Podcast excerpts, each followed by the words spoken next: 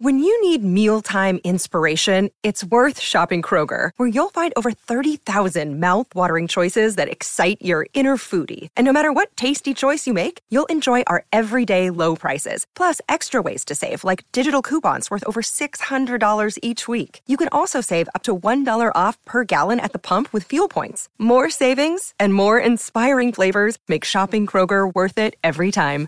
Kroger, fresh for everyone. Fuel restrictions apply.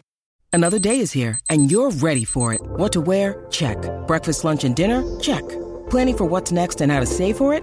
That's where Bank of America can help. For your financial to-dos, Bank of America has experts ready to help get you closer to your goals.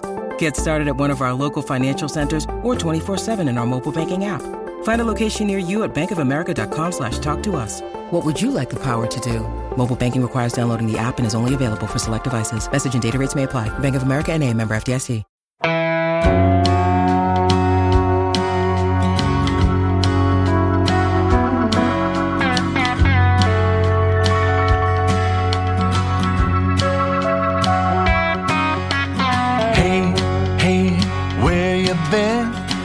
Buckeye Talk is about to begin.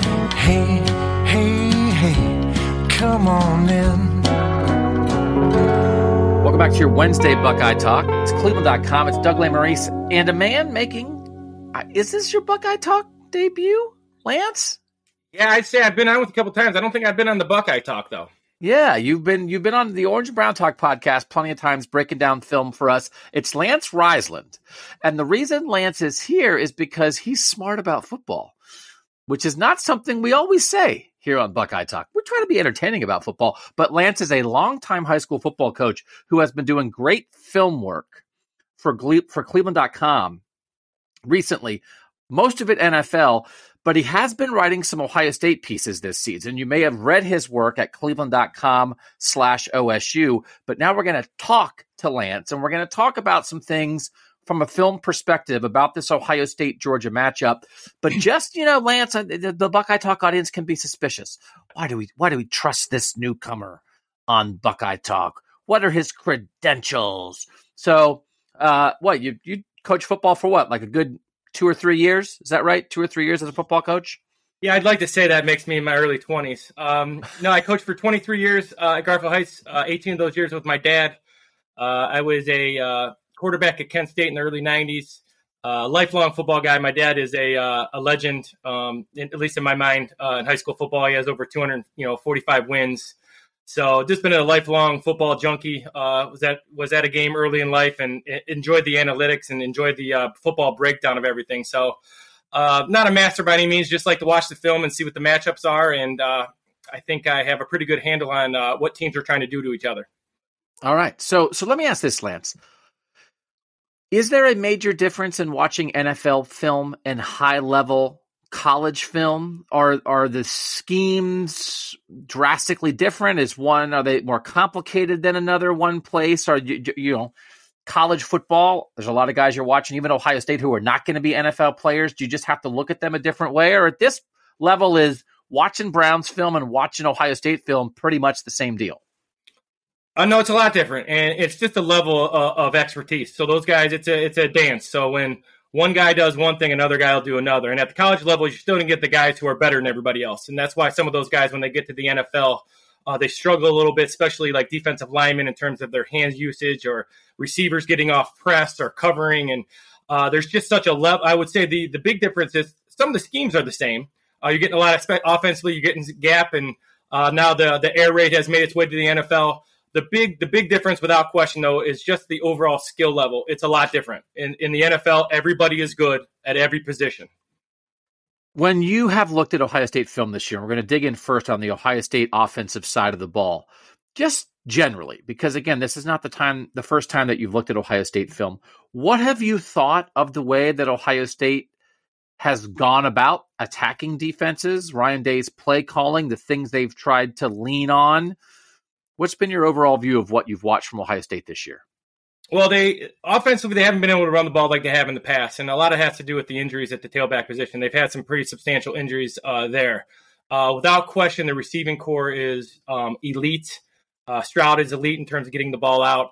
Um, you know, I think they try to at times this year people have questioned their ability to run the ball. So I think people, I think maybe Day has said, you know, we're going to run it and we're going to get in formations and we're going to prove to people that we can run it.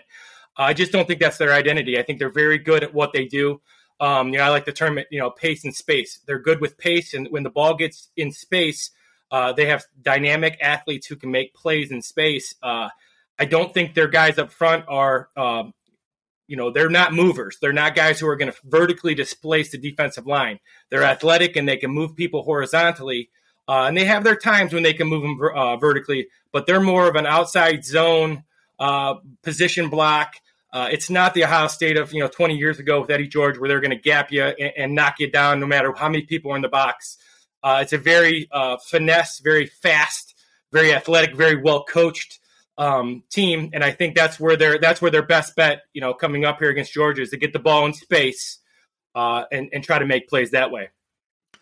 The point of reference for me for the Ohio State offense, and this is not a surprising point of reference because it's the only game that Georgia has lost in the last two seasons, is what Bryce Young and Alabama did against Georgia in the SEC title game last year. And I think they threw it 70 to 75% of the time. They were not trying to run the ball.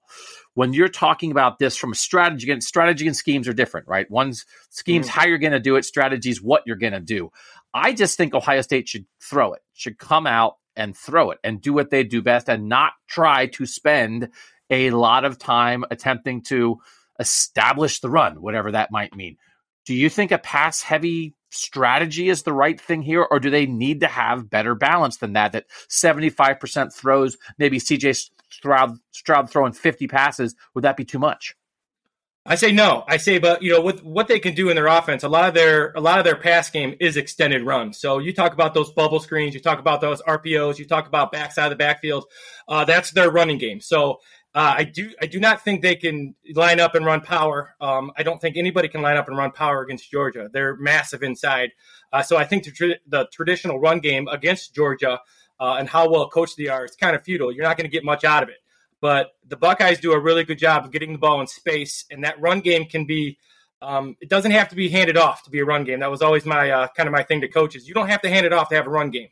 Um, some guys are uh, kind of stuck on we have to be physical, uh, and they are physical. But Georgia is really, really uh, schematically good against the run. So you have to find different ways uh, to get the ball out in space, uh, get the ball to the edge without the traditional run game. So no, I don't think they should run it um, in, in, the old I formation, uh, but I do think they need to get the ball out quick. I think they need to get the ball out in space. I think they need to use all 53 6 and get the ball uh, horizontally out there um, and get away from that front seven of Georgia a little bit. You know, there have been times in games this year where Ohio State running bubble screens has driven everybody crazy. Fans are saying, "Why do you do that?" And it's mostly because they they were missing blocks at the point of attack. And you know, talking to some people in the Ohio State program, it's like, man, the bubble screen. And it's like, well, if we make the block, we're fine. So, but that is their run game, right? When you feel like, hey, we can't do, we want to be out in space. We don't even necessarily, we don't want to run a toss. We don't want to try to run wide because then Jalen Carter still has a chance to blow that up. If you just flip a bubble screen and then tell Cade Stover or Julian Fleming or somebody out there to make one block, and then all of a sudden you have Marvin Harrison Jr. or Julian Fleming or somebody like that one on one with a defensive back, and now all of a sudden that's your run game. That's the kind of thing I always said.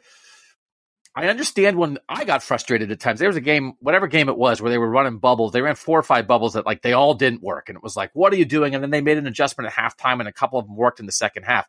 It sounds like you're saying they've got to do some things like that because that is the run game against Georgia.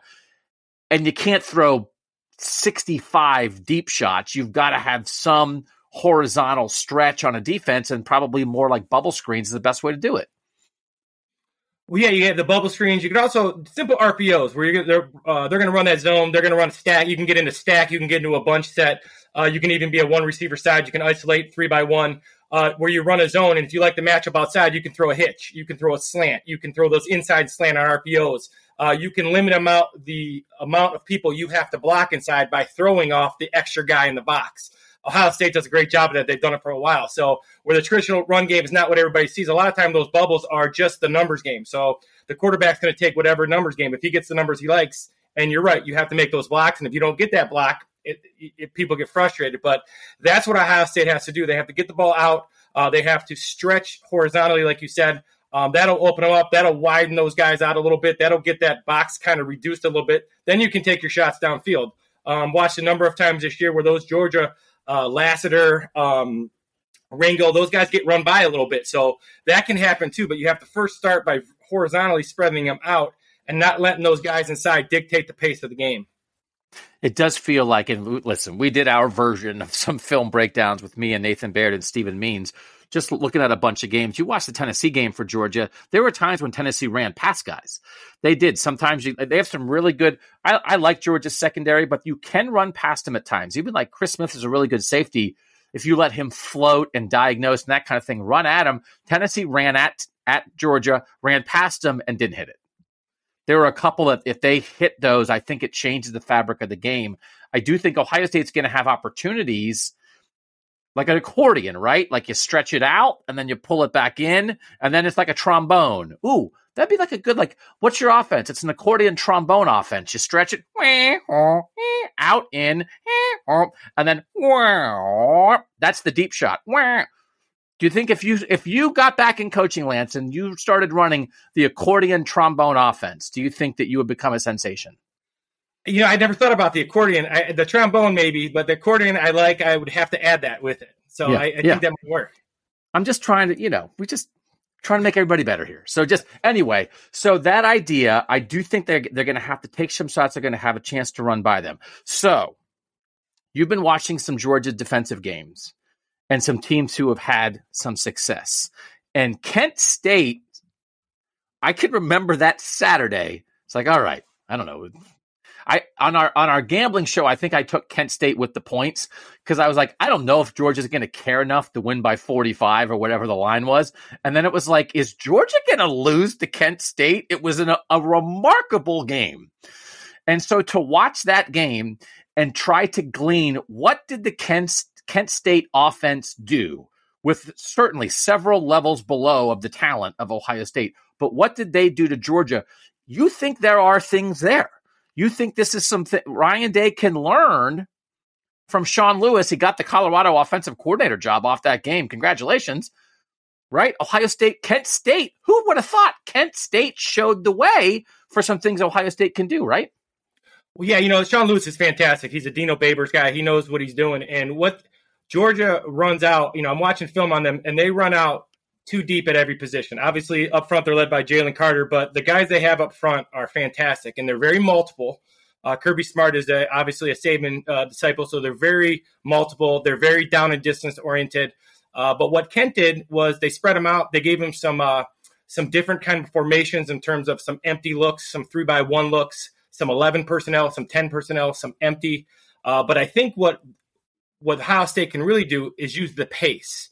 Uh, Kent State goes lightning fast. They're about as fast as you get in, in college football. So what it does is does, it does not allow the um, substitutions from Georgia on every snap because Georgia will run out 20 guys in a series. They will run out three to five, six defensive linemen. They'll run out multiple secondary guys uh, who are all good.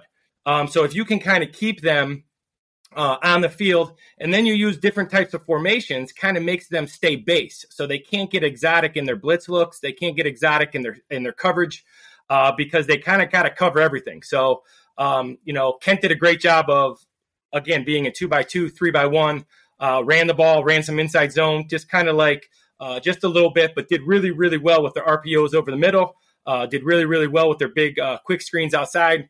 Uh, Ken has two receivers uh, in Cephas and Walker who uh, are not at the level of Ohio State guys, but are pretty good players. And they ran by uh, Georgia a couple of times, especially after they were stretched horizontally. Uh, so yeah, I think um, I think there's a lot to learn. That in the LSU game, similar concept, getting the ball in space and using pace. Ryan Day, when he talks about tempo, right? He he he usually talks about it in in a way of we want to do it, but we want to be strategic with it. We don't want to do it too much. He usually talks about after you get a first first down that because I, I don't you know you don't want to have a 51 second possession when you're coming out and playing tempo and doing a three and out. But if you get a first down, then you can start going. But I do think he's wary sometimes of like you don't want to do it too much. You know, you don't want to tire out your offensive line. You don't want to have a huge disparity in time of possession. But I think as most offenses, like they don't sub right? They're 11 personnel all the time, and then they mm-hmm. just split out the back. When they go five wide, when they go empty, it's like they, it's the same guys. Just the tight end and the running back are out wide.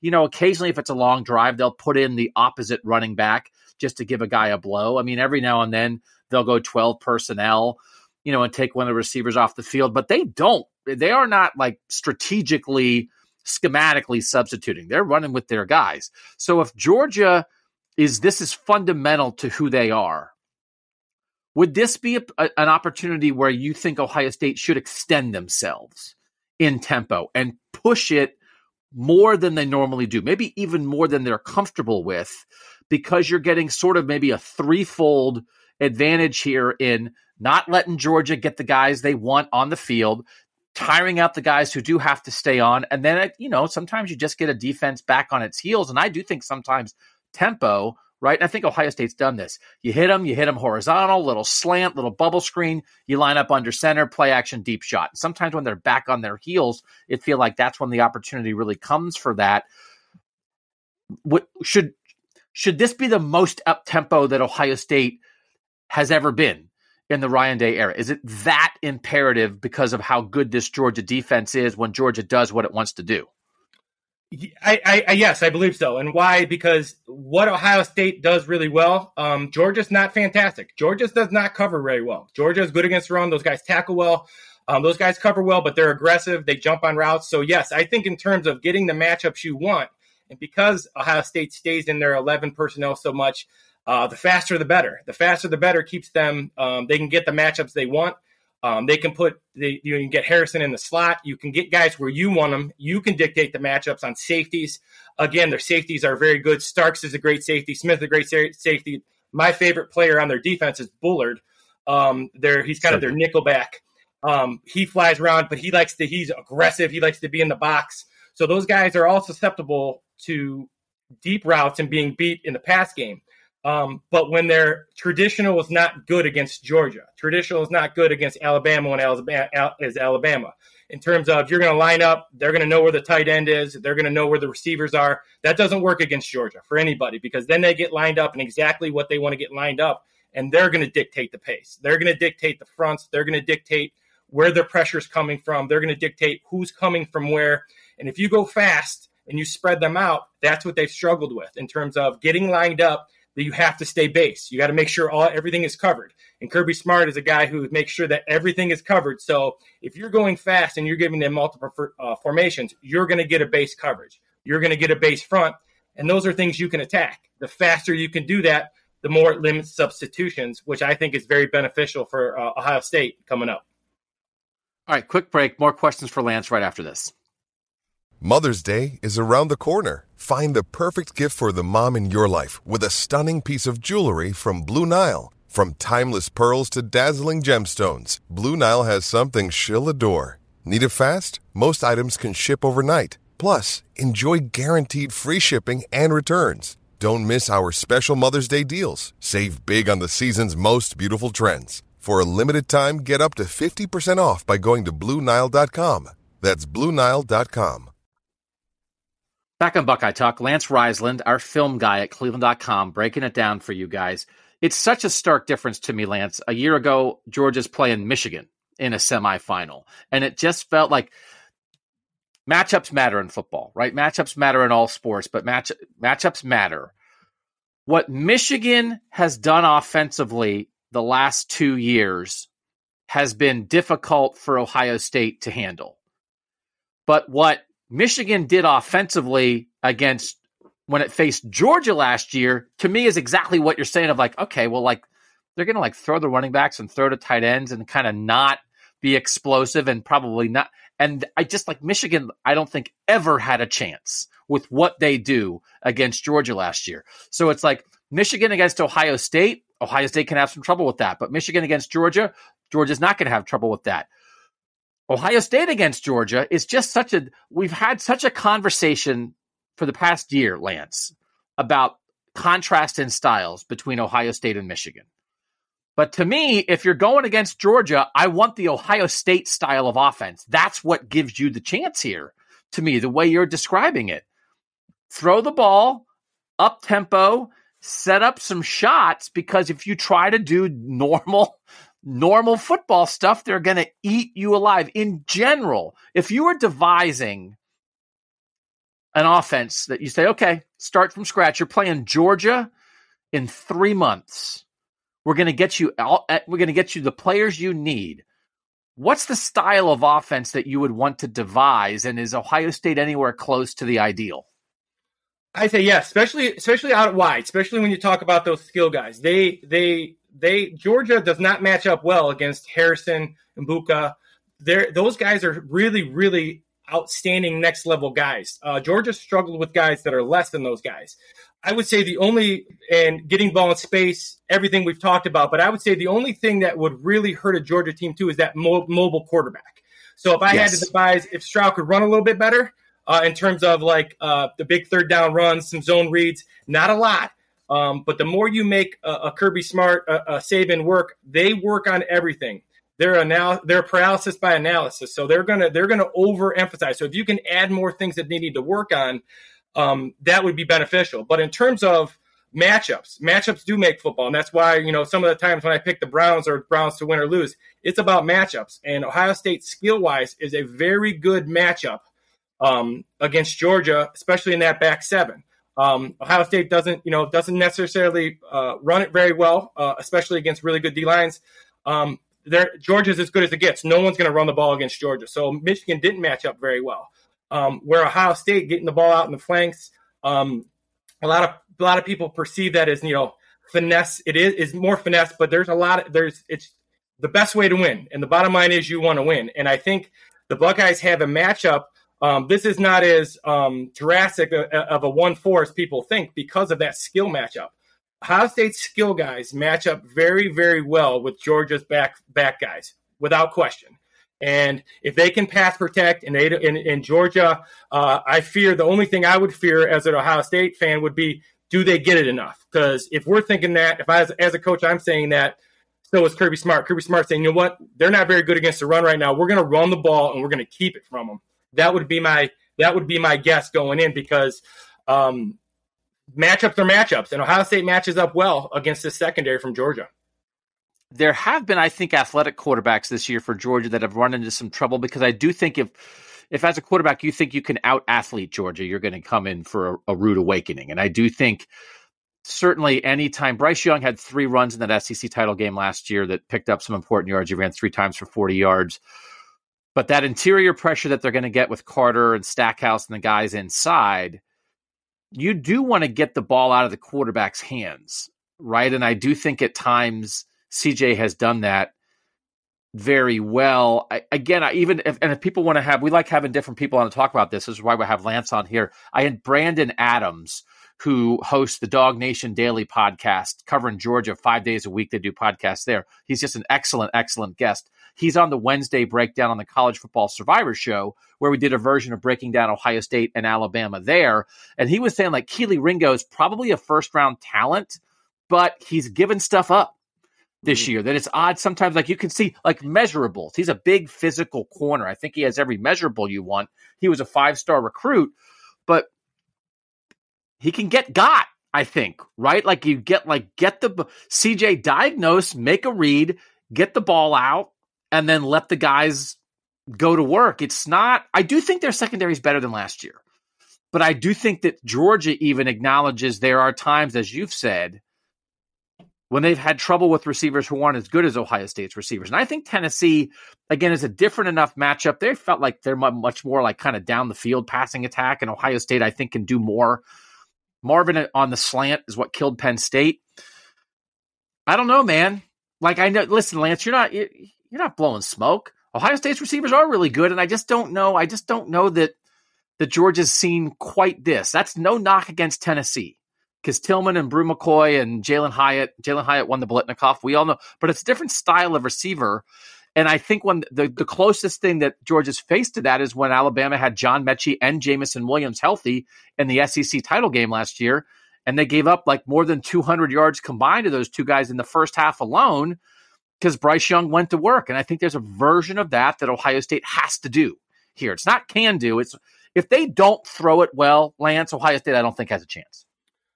Well, yeah, as you're saying that, that's me as, a coach. I'm immediately thinking to get that matchup I want. So if you think Kelee Ringo is your matchup against Marvin Harrison, then I'm going fast, and I'm going to go fast, and I'm going to dictate that matchup by going fast and getting them in a base coverage, by going fast and limiting the amount of blitz they can do because we're going so fast.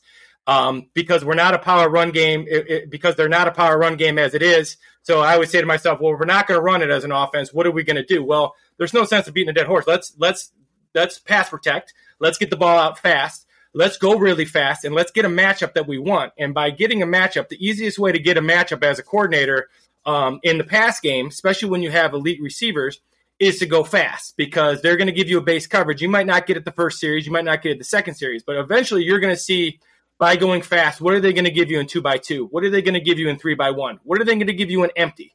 And the faster you go, uh, you're going to get base coverage, base fronts, uh, base blitzes. You're going to see because they're going to have a plan for when you go fast in certain formations.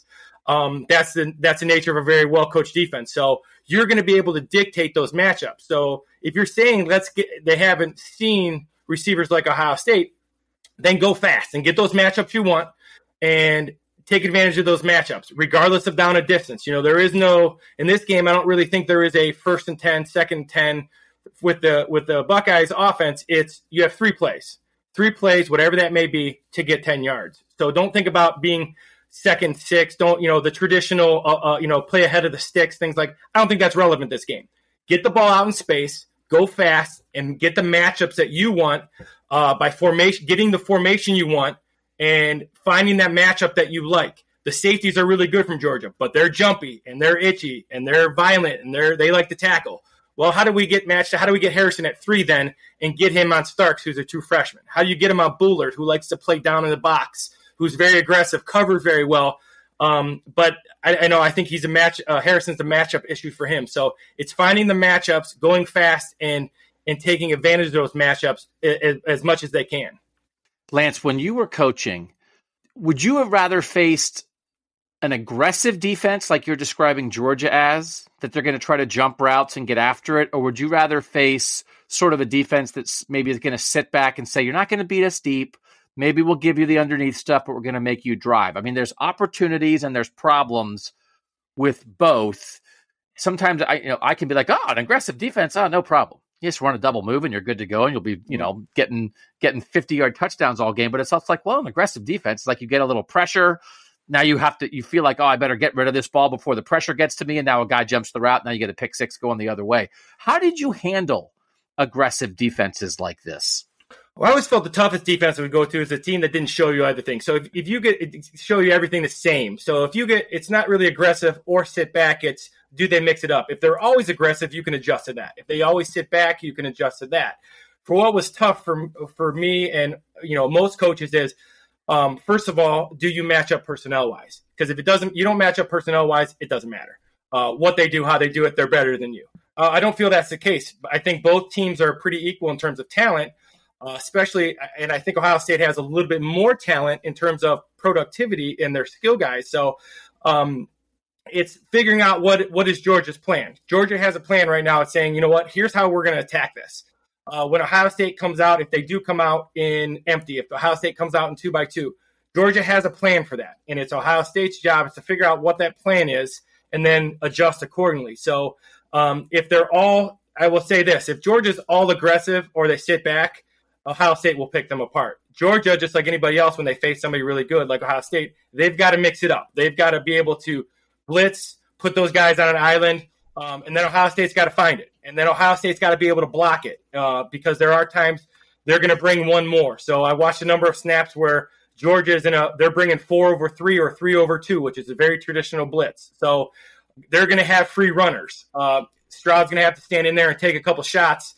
with the idea that Harrison's going to be matched up one on one with Lassiter or, or, or, Ringo. So um, it's a it's a chess game. Um, but the best, the hardest defenses always, always, always starts with personnel. If the personnel is really good, um, then you want to be able to figure out are they aggressive or are they sit back and how do you attack either one. But they do one or the other more more than you know if they if they pressure the whole game, Ohio State will figure that out. And if they sit back, Ohio State will figure that out too. So it's it's the idea of mixing it up that that'll um, it's, it's Georgia's best chance, in my opinion. With what you have watched of CJ Stroud this year, diagnosing, accuracy, that kind of thing, what have you thought of him as a quarterback? Well, I think he's their scheme is really really good. So he's very very good. He gets he's very very good on rhythm. So where some guys throw really good off platform, uh, you see the Sunday guys that throw good off platform. It's a tag word that I'm not a huge fan of. Some guys can just make plays, but a lot of throws in the NFL, a lot of throws in, in uh, college, a lot of throws in high school are still made with really good fundamentals. So quarterback has to have really good feet, uh, has to have a clean pocket, uh, has to be able to um, transfer his weight, all those kind of things, all those things with the feet and his arm. When he can get on rhythm and he's in the pocket, um, he's very, very good. I don't think he's that high at that uh, as a high level when he has to do things off schedule. Um, so when he is in rhythm and he gets rid of the ball on slants and hitches and fades and back shoulders, he's fantastic. When you give A or A or B gap pressure to him and he has to adjust in the pocket, that you know, like most quarterback, but that's that's the tough part. So if they can get him, uh, if Georgia gets him off his uh, original platform and changes his launch point, then he's not nearly as, as accurate and as uh, um, lethal as he is when he is. For a quarterback like that, how much of a pre- of a problem can internal pressure be up the middle, where the pocket's not collapsing that way? Because right, sometimes if it's edge pressure, you just step up in the pocket and sort of stay in your rhythm and make a throw. This Georgia pressure is going to be coming from Jalen Carter winning with his hands or knocking guards and centers back into CJ Stroud's lap how can he stay on rhythm if his pocket is collapsing from interior pressure? Well, I think the only way you do that, going back to what we've already talked about, pace. You've got to run with pace and keep that keep that defensive line out there so they're not as fresh and they're not running out. Okay. You know, you look at their guys. I got uh, Logan, Stackhouse, and Alexander, and Carter, and Brinson, and they run out guy after guy after guy who's 6'5", 310 who can really run. So you have to keep. I think what you got to do is you got to keep that that group out there that's out there. Whatever group's out there, um, they're going to get pressure if they're fresh. They're very, very good. And that A gap pressure, that B gap pressure is much more uh, disruptive to a pocket guy than anything around the edges. And so Stroud, in my opinion, has got to he's going to have to move a little bit in the pocket, reset his feet, and, and make some throws. But I think to be able to do that, I think it goes back to running with pace, keeping the same defense out there, um, keeping the base defense. The more you go fast, the less they blitz. The more tired those guys get. Um, if those guys are fresh, they're they're tough to block. All right, Lance. Let's shift to the other side of the ball. You wrote a good piece after the Ohio State Michigan game about some of the coverages that Jim Knowles played. Planted a lot of zero coverage where there's no safety help, and all of a sudden, a missed tackle isn't just a 20 yard gain; it can be a touchdown you know, bad coverage by one guy isn't a 30 yard gain, it's a touchdown. Would your overall analysis be that Jim Knowles was too aggressive in the Michigan game? Is that a, a, a simplistic way of saying that, or, or was that going to, is that going too far? Well, you know, I tight man. I don't. I didn't. I thought they played a little bit too much of tight man, press man. Um, I thought the initial plan was good in terms of they were going to stop the run, and sometimes when you try to do one thing, other things are exposed. Uh, but I'm always a believer in going in with a plan. I, and I truly believe that the plan going into that game was we cannot let Michigan run the ball down our throat. And so by doing that, they crowded the line of scrimmage, they crowded the box, they left their guys out on islands, they they put those safeties who, uh, in my opinion, are really good tacklers, but not always really good in coverage, especially with guys who have some uh, skills in space. Um, so I didn't really mind.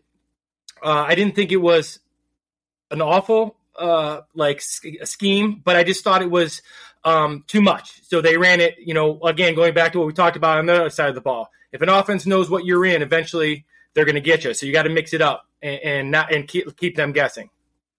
So what would you say? What should be learned from that? How do you believe what Ohio State did and didn't do well against Michigan? How does that factor into what they'll try to do against Georgia? Well, you know, I think once again, I think Bennett, who's a very, you know, he's a Heisman Trophy candidate, but he is a he's a, a product of their system. They have an incredible offensive line. Um, they have three backs that have rushed for, uh, you know, you got McIntosh, Edwards, and Milton. They've they've rushed for almost two thousand yards. Um, so I think initially it's a line of scrimmage game, and the SEC is a line of scrimmage conference. So for the first thing Ohio State has to do, in my opinion, is stop the run. I think Georgia uh, has that sense when they play an out of SEC school team that they can run the ball and control the line of scrimmage.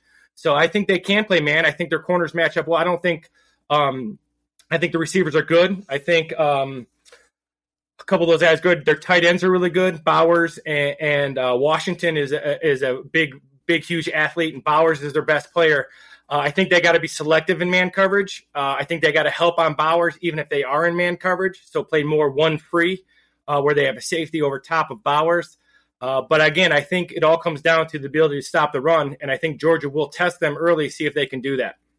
What do you think of Ohio State's ability to stop the run? What do you think of Ohio State's defensive line? It feels like Taron Vincent inside has been, I think, maybe playing his best football in the back half of his senior year here. Mike Hall, who's probably more of a pass rush guy at tackle, but he's battled some injuries. He might be healthier than he's been. Ty Hamilton is a guy they lean on to stop the run this is always right uh, as you've been saying this is kind of life in the sec they have big physical athletes in the trenches and you said it starts with personnel does ohio state have the personnel to stop a georgia rushing attack well, I think schematically they're going to have to be good. I think they're going to have to be on the move. I don't think they can line up in base and and, and hold on. That Truss guy there, I really like their left guard Truss. He's 3'6'7", 320. Uh, Van Pran is their center. He's 6'4", 310. Uh, Ratledge is their right guard. He's 315. Uh, guys behind him are all 320 to 330. Uh, big, big guys who can move their feet.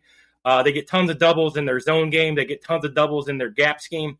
I do not think the Buckeyes or anybody else can hold up just in a base defense. I think the Buckeyes will have to move. Uh, they'll have to keep their defensive tackles on movement, slant, angle. Uh, I think they'll have to do some run blitzes. Uh, you know, get Chambers up in there, get uh, Tommy Eichenberg up in there, not reading that gap, but just taking that gap. Uh, I think they'll have to get some safety help. Uh, they, you know, he likes to play.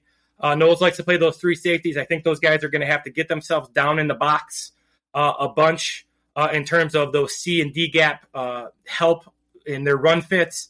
Um, but yeah, it's going to be a challenge, and I don't think they can hold up just in base defense. But I do think they're talented enough if they stay on the move, angle, slant angle, and, and, get lots of guys and get lots of guys down in the box to stop the run. So if they're going to dedicate themselves to that, it sounds like okay. Well, now you're setting yourself up to get beat over the top again. If you blow a coverage or you miss a tackle, you can be in trouble. If you gave up, if you were coaching a team, Lance, that gave up as many big plays in the past game as Ohio State did against Michigan, what would you be coaching? How would you change anything from a game plan standpoint? Is it just hey, you guys got to play your fundamentals. You got to make tackles when they're there. You can't get turned around in coverage. How would you be dealing with that problem in this month of prep? Well, I think we know Bennett can make the throws, and, and going into the Michigan game, I, am not so sure that they uh, that they felt that way. Uh, that Michigan could beat them in the air. So um, Georgia can. Georgia's very balanced, but again, he's a product of the run game. Uh, Bennett's a good player, but I would put the pressure on Bennett before I'd put the pressure on the offensive line. So it's it's uh, it's kind of what you you, you got to pick your poison, and it, if you think that you can hold up in coverage, and I do. I think if they help help on Brock Bowers, uh, I think they match up very well. Um, I think Burke um, and Brown, I think they match up very well uh, in terms of coverage. I would play a little softer. I would even if you're in man coverage, I would play off man. Uh, make them yep. throw the ball in front, not as so many you know deep shots. It's okay to be in man. You don't have to be in press man. You can be an off man. Um, and, and, I think they got to help on Bowers, but I, I, I, don't think they thought Michigan could do that. I, I, I, know they think Georgia can do that. So they're, they're working a little bit differently um, going into this game than they were going in the Michigan game. They were not going to have uh, Michigan run the ball for 297 yards down their throat was their initial thought when I watched the film. When you have a game, Lance, where you have some some coverage blows and you blow, you know, you miss a tackle and you give up big plays like that, does it make it less likely that your team will do that in the next game because you're so focused on it because you watch it on film a million times and drill it and practice a million times? Like is that just part of okay ohio state did that against michigan. They probably won't do it as much against georgia and give up those make those same mistakes because they just made them and they're very aware of it. Is that how coaching works or is it like well it was an achilles heel then? It very well could be an achilles heel now No, I think you're right. I don't think it. I don't think it'll. I don't think it'll last. Uh, you go back to work. Those guys are all high level. You know, you're talking about these are the elite of the elite in terms of college uh, program. So I don't think it lasts. They got beat. They got beat in a couple coverages. Um, they got turned around. Uh, Michigan did a really good job with some of the schematics in terms of getting getting guys isolated on safeties. Those safeties haven't been put in a, a lot of pressure situations with verticals and posts and things of that nature. So Michigan did a really good job too. And sometimes you know credit goes to the offense. Um, but no, I don't think it'll last. I don't think it'll linger. I think they know um, Georgia is very talented. Uh, I think they know they got to play really, really good defense. And going into again, going into the Michigan game, I really felt that they said if we can stop the run, we win the game. And Michigan, you know, beat them in the air. And with Georgia, they have worked on it a bunch, and it is good. You know, they have worked out in practice. But in terms of lingering, no, I don't think it lingers. I think those guys think they can play at a high level and they can compete with Georgia. So it's about, like you said, reading your keys, understanding where your help is coming from, making sure that in big situations, Bowers' covered, uh, making sure that you're not leaving uh, wide open zones, being fundamentally sound in your coverage. Uh, being more base in your coverage, playing off, so you're not uh, you're got, not getting picked or rubbed uh, in man coverage uh, and just competing. And you know, in their defense, if you're going to play man, you're going to give up some plays, and that's what ended up happening is they gave up some plays, and that's going to happen. But they got to be able to respond and, and go to the next play. When you watch this Georgia offense, Todd Monken obviously came from the Cleveland Browns to Georgia after the year with Freddie Kitchens in 2019. Just what's your when you watch Georgia's offense, what's your view of of how Todd Monken calls it and how they stitch things together and attack defenses? Well, you know, he's got that. He has a pro style in terms of like they get multiple guys out, multiple formations. They're underneath center. They're in the gun. Uh, they they attack with the backs out of the backfield a lot. Um, their backs are you know top five in their receptions. Um, they take shots.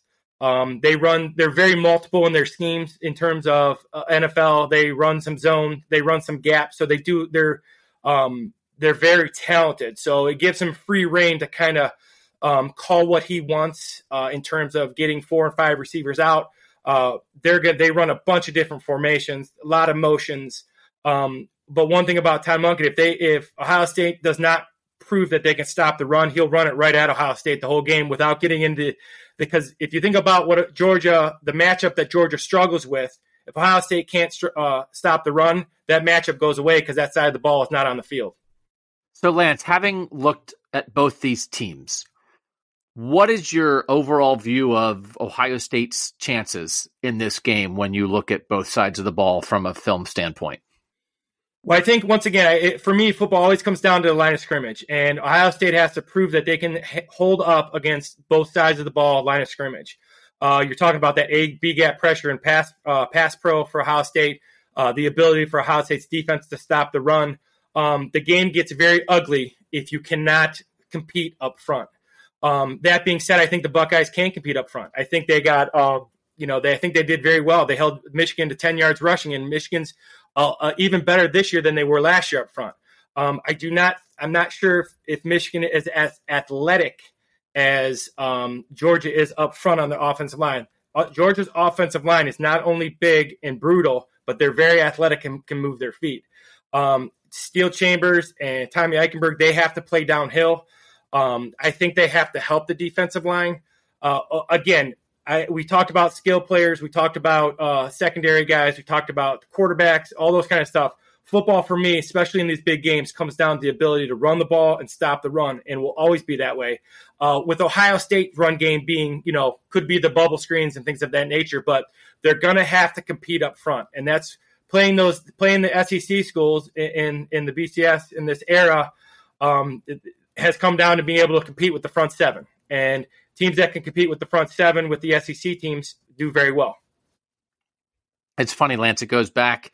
I mean, this was the same deal when Ohio State started playing the SEC and national title games in in 2006 and 2007. Man, it was it was these edge guys from Florida that were getting after the passer. It was those defensive tackles for LSU in the 2007 national title game, and that was an education for me because I think sometimes when you thought, oh man, like okay, this, the SEC is really good, it's not. It's not the skill guys. It's mm-hmm. the athleticism of the trench guys. and that there are trench guys who are big but quick, man, Mm-hmm. who have great hands and like aren't just space eaters. And I, I, you know, Glenn Dorsey and Ricky Jean Francois in 2007 for LSU in the national title game. That idea of like, okay, what's the differentiator? It's like Ohio State's got to get some guys like that, right? You've got to get some really athletic defensive tackles. And now here we are, you know, 15 years later with an SEC team and Ohio State playing on the biggest stage. And what are we talking about? We're talking about Jalen Carter. We're talking about Stackhouse. We're talking about these big physical guys that are difference makers in the SEC. And I do think Ohio State has improved in that area. Jonathan Hankins was like such like a, a seismic recruit to me of like that was like, oh, that's what a defensive tackle who can move really looks like. But we're back there again. And so I like Lance, I agree with you, but it also sounds like you're saying that's where it starts. You do have to run it, but Ohio State's pass game can be their run game, Mhm. as you were saying, right?